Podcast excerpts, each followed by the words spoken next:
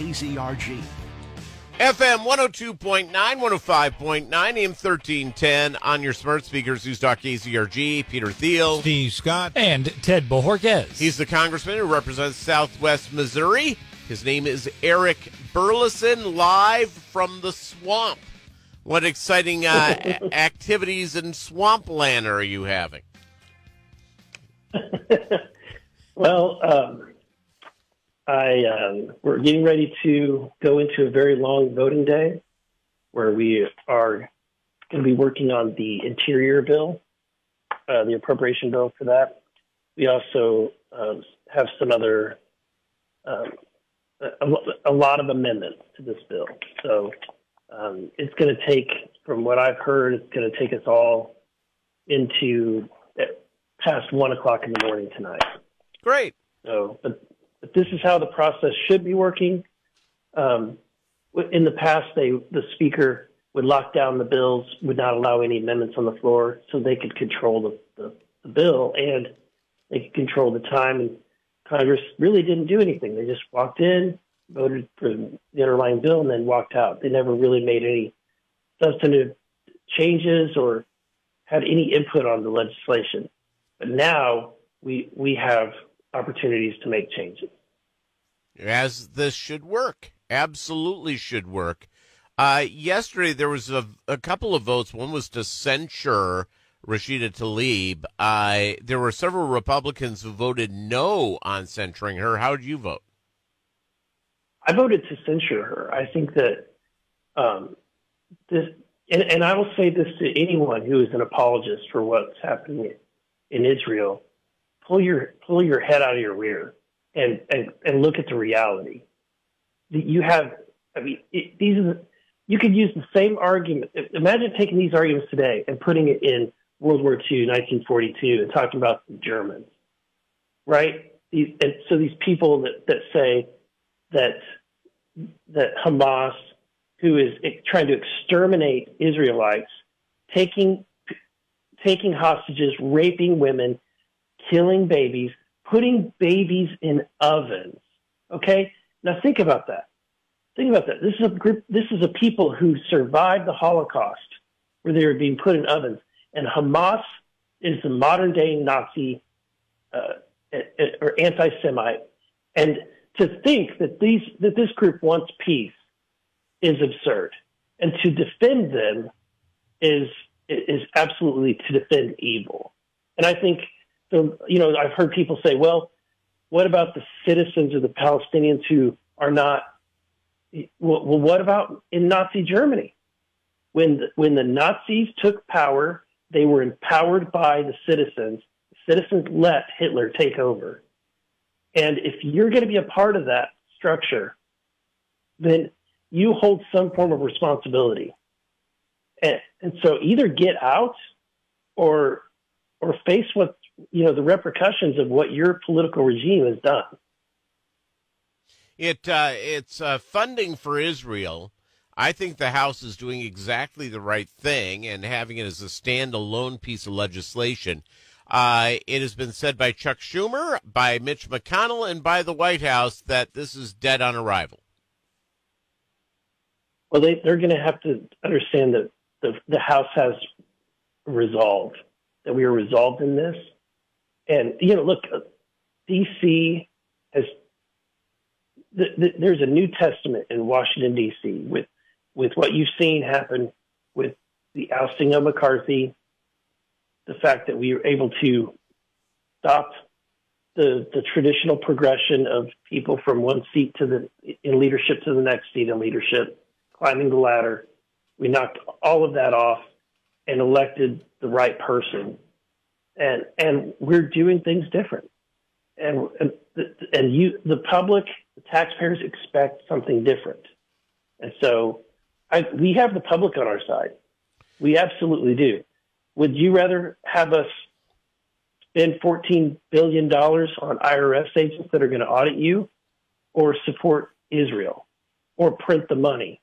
I think that by cutting, by cutting the IRS agents, the new IRS agents that Joe Biden wanted 87,000 new agents. And we're not cutting all of that funding. I would love to cut all of it, but we're cutting 14 billion and trans and using that that cut to fund support in Israel.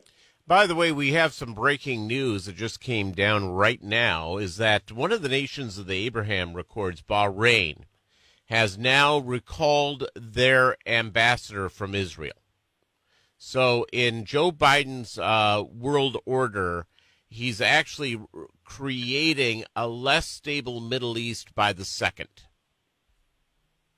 He is, and he's and he's undermining Benjamin Netanyahu. So um, we have a real problem in leadership in the United States. Um, when when Joe Biden went to Israel, if you remember, as he was arriving, that was when the um, Hamas said that that Israel bombed the hospital in Palestine in Gaza, and it turns out, and, and the Israelites said, "Nope, that was not us. We wouldn't do that." And and we have satellite footage that shows that it was um, that it was Hamas and Joe Biden still, like he came in and doubted Israel. He's, they're supposed to be our ally, and yet he comes in with a posture of doubt. And, and it wasn't until he was confronted with the fact that there's video footage of the rocket, you know, leaving a cemetery near Hamas and going right into the hospital. And then you heard audio uh, recordings of Hamas individuals uh, fighters who were who were talking about their mistake, you know, in the recording. what more evidence do you need? We don't need a lot more. Uh, it's uh, and again, it's uh, the idea that we had news organs just trust a statement from Hamas, not from an actual independent observer of what was going on in uh, the Gaza Strip. Right. So it appears that, you know, I would say in the House, you've got the vast majority of the Democrats support Israel and are not the crazy Rashida Tlaibs or AOCs. Okay, there's a handful of them. But it appears that Joe Biden is sympathetic to that group. Of all people, he's going to placate or cater to the four or five radical extremists within his party and and be um, sympathetic to Palestine. Yeah, the other thing that came out, and it was kind of an interesting thing that I saw yesterday, that there's a rift in the Democrat House delegation uh, between support of Israel and uh, support of Hamas. And this is actually pitting a guy that I think people have had worries about whether he'd be uh, in support of Israel or not, being uh, the minority leader, Hakeem Jeffries yeah, he's. I think that he has done the right thing, and and and is and is supporting Israel. He's done it publicly. He's done it in his speeches on the floor. Um, but yeah, sadly, Joe Biden is listening to um, the squad on this issue, and his his lack of support of Israel is causing this situation with Bahrain, where they, at the end of the day, the reason why these nations wanted the Abraham Accords is that is because because it improves their relationship with the United States, it improves their trade, and and if the United States is saying has a has a weak posture on their relationship with Israel in this in this fight, then it sends a signal to these to these Arab nations that uh, that, that maybe you should cut ties. Turkey Erdogan uh, has basically said that he, uh, you know, uh, may go in and support uh, Hamas and Hezbollah. Um, if that occurs, should the United States move to boot Turkey out of NATO? I think so. Absolutely. If they're going to if they're going to side with Hamas and, and attack Israel, uh, we I, they have no place. Any country that is that is doing what they're do what what what is happening by Hamas, any country that's going to support that has no place in the United Nations. I mean, Peter, I, I would be one that, that would dismantle the United Nations altogether. But if it's going to exist, you, you can't have countries who are hostile to to Israel. Yeah, I I couldn't agree with you more. Eric Burlison, thank you very much for your service, and I hope everything wraps up nice and quickly so you're able to get home this weekend. Thank you, Peter. Take care. Yep, have a good one. That is Eric Burlison, everybody, on News Talk KZRG.